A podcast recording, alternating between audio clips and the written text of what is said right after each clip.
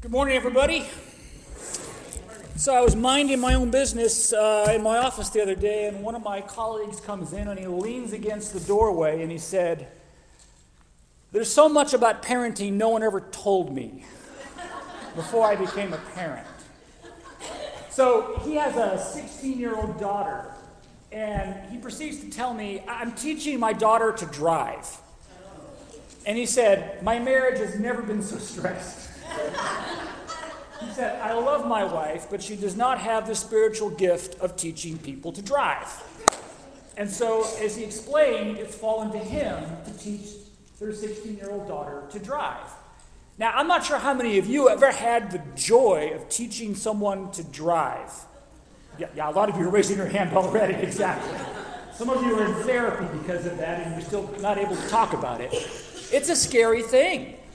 He said to me, Getting into the passenger seat and watching my daughter scoot the driver's seat all the way up and peer over the steering wheel was terrifying. And, and like me, my colleague has a firm belief that if you don't know how to drive a standard transmission, you don't know how to drive. don't give me this stuff about automatic. And so he's teaching his daughter to drive on a stick shift. And so he said, Brian, I kept pushing the, the, floor in front of me as if there were pedals there. And they're not. They're on the other side where the driver is.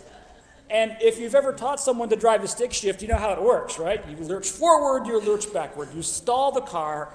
And he said, We were doing okay until we got to the hill by our house. And sure enough, she stalls it out and it rolls backwards, and she stalls it out and it rolls backwards, and there are just a stream of very expensive cars behind their car. And he just said to me, It is nerve wracking. And if you've ever taught someone to drive, or if you remember when you learned to drive, you know what I'm talking about. And my colleagues' experiences teaching someone to drive, I think, has a lot to do with some very wise words that Paul wants us to hear this morning. So if you have a device with a Bible on it, or if you have a real Bible, meet me in Philippians chapter 3, because I want to share with you a startling statement that Paul makes. And honestly, you probably are not aware that Paul made this statement. And I understand why. You're in such a hurry to see and hear the stuff around this statement that you've probably never realized it's there. It's okay. I, I, I forgive you for that. So, the third chapter of Philippians starts off, and Paul talks about rejoicing in the Lord, and he has a few things to say about people that are teaching things that shouldn't be taught. And then he reflects on his own life, and he talks about all his kind of spiritual bona fides and all that kind of stuff. And then he talks about pressing on to earn the prize and all of that. But then if you look at verse 15 of Philippians chapter 3, Paul says this All of us who are mature should take such a view of things. And if on some point you think differently, well, that too, God will make clear to you. That statement is startling. All of us who are mature should take such a view. Now, that's startling because oftentimes we tend to think of faith in the same way that we think of driver's licenses. You know, I've got a driver's license. When I surrendered my driver's license from Washington State, where I lived before I came here, I shed a small tear because now I have an Oklahoma driver's license, which is fine, although I'm here to tell you the way that you get your driver's licenses and tags here in Oklahoma, it's a little wonky. A little wonky. But this particular license only says that I am recognized by the state of Oklahoma to drive. It says nothing about whether I'm a mature driver. You see, the fact of the matter is, my colleague, as he teaches his 16 year old to drive, he is in the passenger seat of the vehicle with an immature driver. And we sometimes think that faith is like that. Well, of course I'm a Christian. Of course I have faith. I was baptized on such and such a day in such and such a place. Or you might say, well, of course I am a, a faithful Christian. I have been in the body for X number of years. But Paul wants to say that's not how it works.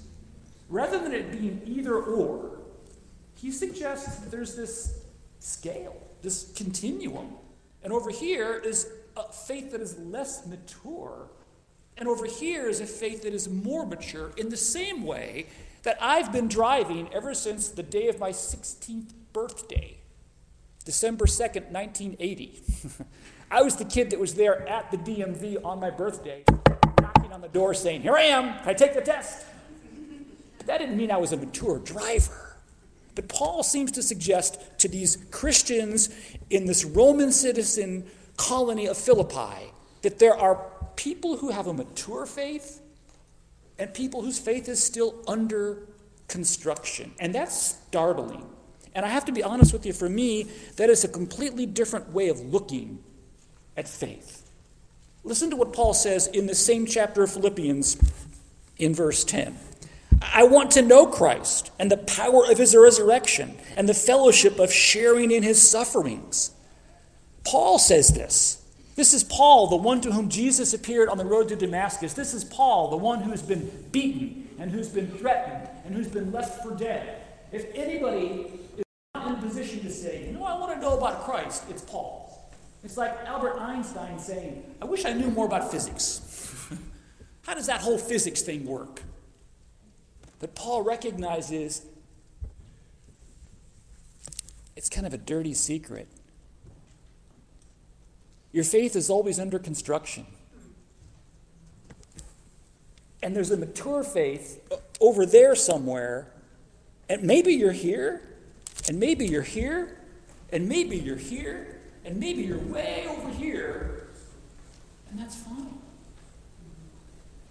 Because the fact of the matter is, Paul suggests that there are some things that are related to a mature faith that we oftentimes don't realize. Now, I could speak for hours about what this mature faith is and what it looks like, but I want to just take a moment to point out two things about it that I think are rather important, even from Paul's letter to the Philippians, and then, if I may be so bold as to talk about my own life and to reference the Bible class that some of us shared this morning from the video Irresistible. So, about this mature faith business, Whatever else a mature faith is, I think Paul suggests that a mature faith is a faith that is able to have a wider view of our faith in Christ. And by wider view, I mean we're just able to put things into context. So, for example, earlier, a few weeks ago, someone, I'm assuming, preached from the first chapter of Philippians. And Paul makes another startling statement in the first chapter of Philippians. A statement, by the way, that most of us today would never make in public. Because in Philippians chapter 1 and verse 18, here is what he said. Well, we'll back up and actually say in verse 15 Hey, it's true that some people preach Christ out of envy and rivalry, and others out of goodwill. Okay, the latter do so in love, knowing that I put here for the defense of the gospel. But the former, man, they preach Christ out of selfish ambition, not sincerely supposing they can stir up trouble for me. But what does it matter? What does it matter? Preaching Christ out of envy or ill motive? What does it matter? Paul says the important thing is that in every way, whether false motives or true, Christ is preached. As the students that I teach every day say, they're not good with words sometimes, my students. That means that blows my mind. Paul has a wider view of things. Paul sees things, I think, because of the maturity of his faith in a different way than I would, because I'm the guy that all too often is back over here going, No, that guy's preaching out of envy. He can't do that. And Paul, I think, understands look, Christ is preached. God can work with that. That's mature. Yet, even Paul, who stands over here on this spectrum and can say that, is still wanting to know Christ and the power of his resurrection. My friends, the reality is that there is such a thing as a more mature, and i am working on it, mature faith. And part of it is there's a wider view to things. Now, let me share the second part of this that I think for me has been a revelation. I don't know most of you at all, but I will tell you this. In my own life, in my own experience in faith, ever since I was baptized on the 9th of July, 1979, I have found that a mature faith allows me to be comfortable saying this I don't know. I don't know. How, how can you explain the Trinity? God, Jesus, Holy Spirit, three in one? I don't know. I've heard the egg analogy, you know, the shell and the white and the yolk. I don't know. How do you explain the fact that God has some really weird stuff in Leviticus where you're ripping the heads off of birds and dripping the blood and pouring on people? I don't know. I don't know. How do the dinosaurs fit into the timeline of things? I don't know. No idea. The point of the matter is this for me, a mature faith has allowed me to get to the point where I can say, I, I don't know. And I'm okay with that. Did Adam have a belly button or not? I don't know. I'm okay with that. You know? I, I don't know. Why did God see fit to have a chosen people? That seems like favoritism to me, but okay, I can go with that. Here's my point this mature faith is something that you have to take into account. And so that raises an interesting question, which is okay, why is there this mature faith thing? Why isn't there just faith or no faith? And I think the reality is it's because real faith is hard, it's complex. Earlier in Bible class that I attended here at Oakcrest, we watched a video, and the reference in the video was to John chapter 6, where Jesus has just told his disciples, Hey, unless you eat my flesh and drink my blood, you don't have any part in me because my flesh is real food and my blood is real drink. Now, as you might imagine, that kind of sounds like cannibalism. and so a lot of Jesus' followers at that point in verse 60 of John chapter 6 said, Whoa, whoa, this is a hard teaching. Who can accept it? And they began to bail out on the Jesus thing. Real faith is hard. In the very first verse here in Philippians chapter 3, here's what Paul says Finally, my brothers, rejoice in the Lord. Rejoice in the Lord. Have you seen the news lately? Rejoice in the Lord. Yeah, it's kind of hard to do that when they're bombing you. You see, I read recently uh, a blog post from a Christian in a Ukrainian city who said this Why is God allowing bombs to fall on my city? Where is God in all of this? Why does God not stop this? That's hard. That is really, really hard. And I'm not sure I have an answer for that. One of my students a few years ago told me, Brian, I'm kind of down right now, so forgive me if I'm not as talkative in class. My neighbor just passed away. And my student's neighbor is someone who had just finished about 18 months of chemotherapy and was cancer free and got to ring the bell, ding, and was killed in a car accident on the way home from the hospital. What do I say to a grieving family? I'm not sure I can explain that. Real faith, rejoicing in the Lord, is hard. It's so hard. You know, if Jesus' disciples struggled with faith, it shouldn't surprise us that we struggle. A good friend of an elder in a church back in Portland, Oregon, where I preached for 12 years, and he said, Brian, if Jesus' disciples who ate with him and followed him and saw blind people be given sight and dead people be raised and storms calmed, if they sometimes had a hard time with their faith, it shouldn't surprise us that we have a hard time with our faith. Real faith is hard. And so it makes sense that there'd be a, I'm working on it, I'm not quite as mature as I could be in my faith yet. And then there's a, I'm doing better with it, I'm a little more mature in my faith. That makes sense to me.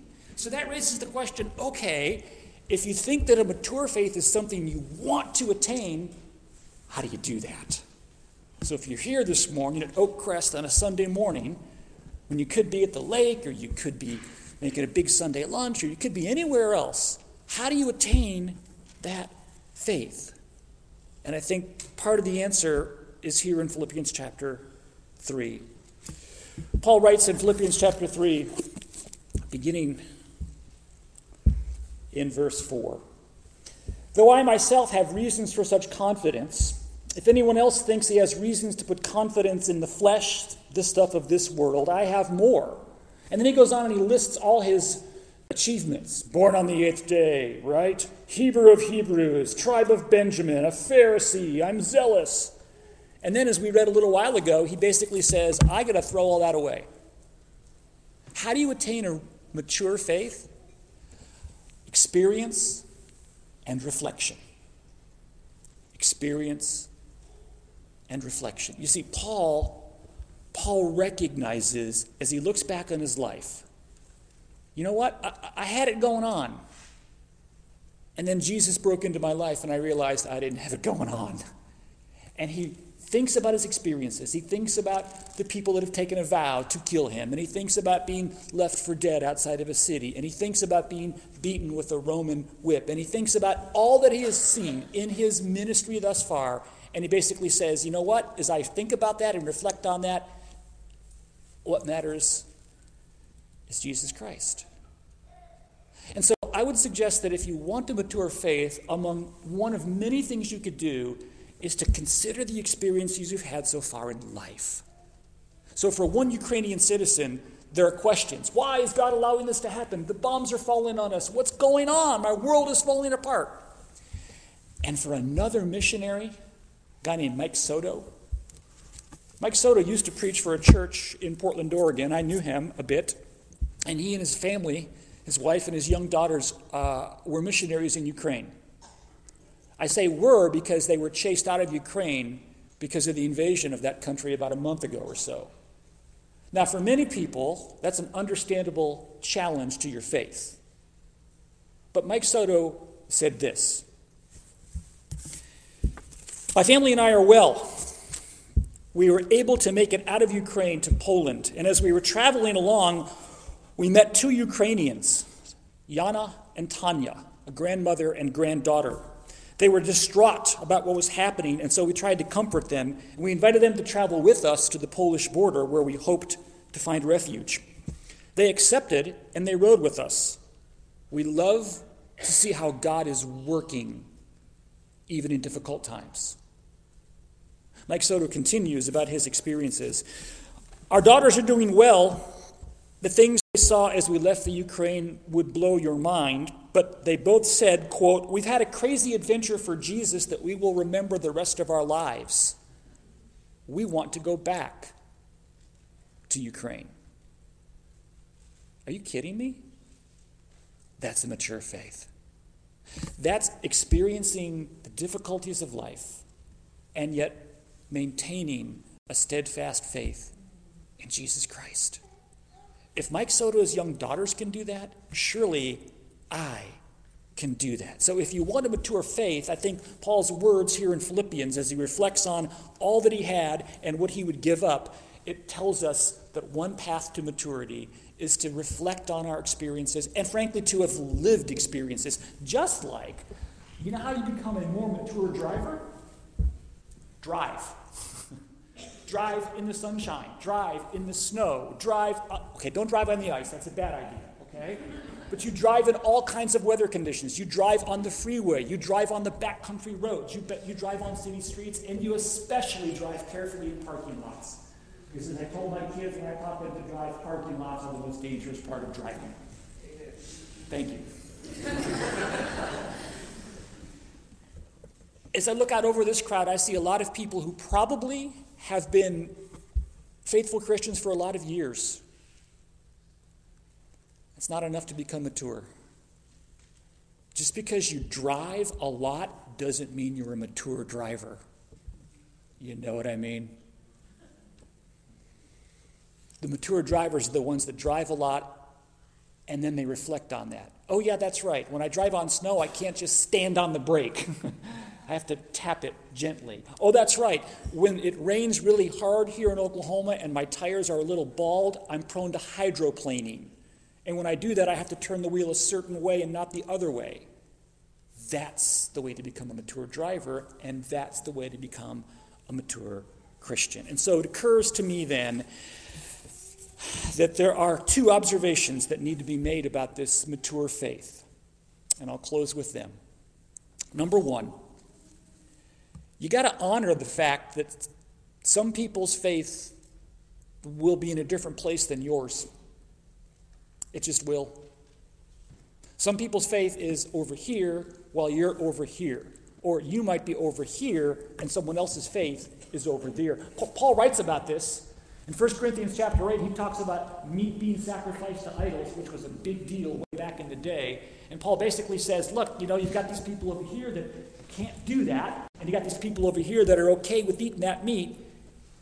And if you read 1 Corinthians chapter 8 carefully, Paul essentially says, you know what? You got to take into account those differences and find a way to make it work. And in Romans chapter 15, he says, You got some people that say this day is really important, and other people say, What are you kidding me? That day is not important. And some people that are okay doing this, and other people like, You can't do that. And if you read Romans 15, Paul says you can't be judging each other. What's more important is getting along. Look, I grew up in Arizona. I grew up in Phoenix. It's hot in Phoenix. In summertime, 110, 115. I love it. I grew up swimming in a pool in my swimsuit with girls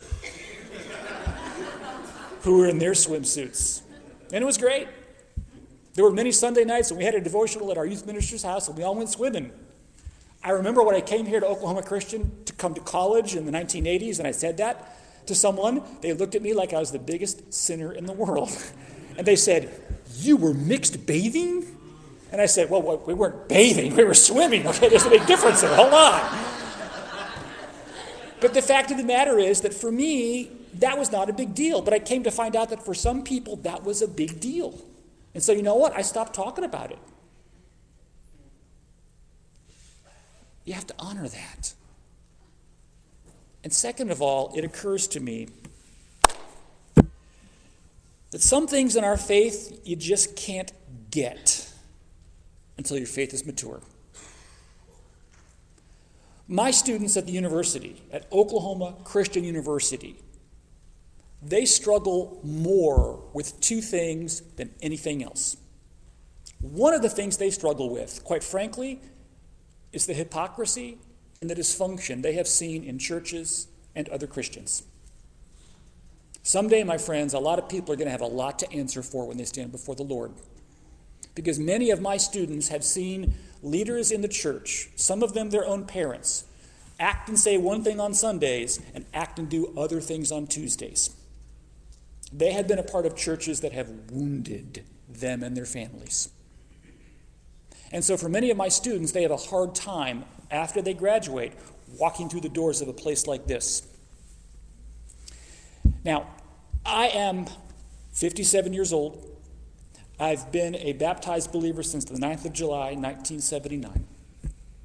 I've gotten to a point where I can separate the beauty and the power of God's church, of the called out, the ecclesia, from the stupid, sinful, dumb, hurtful things that people do.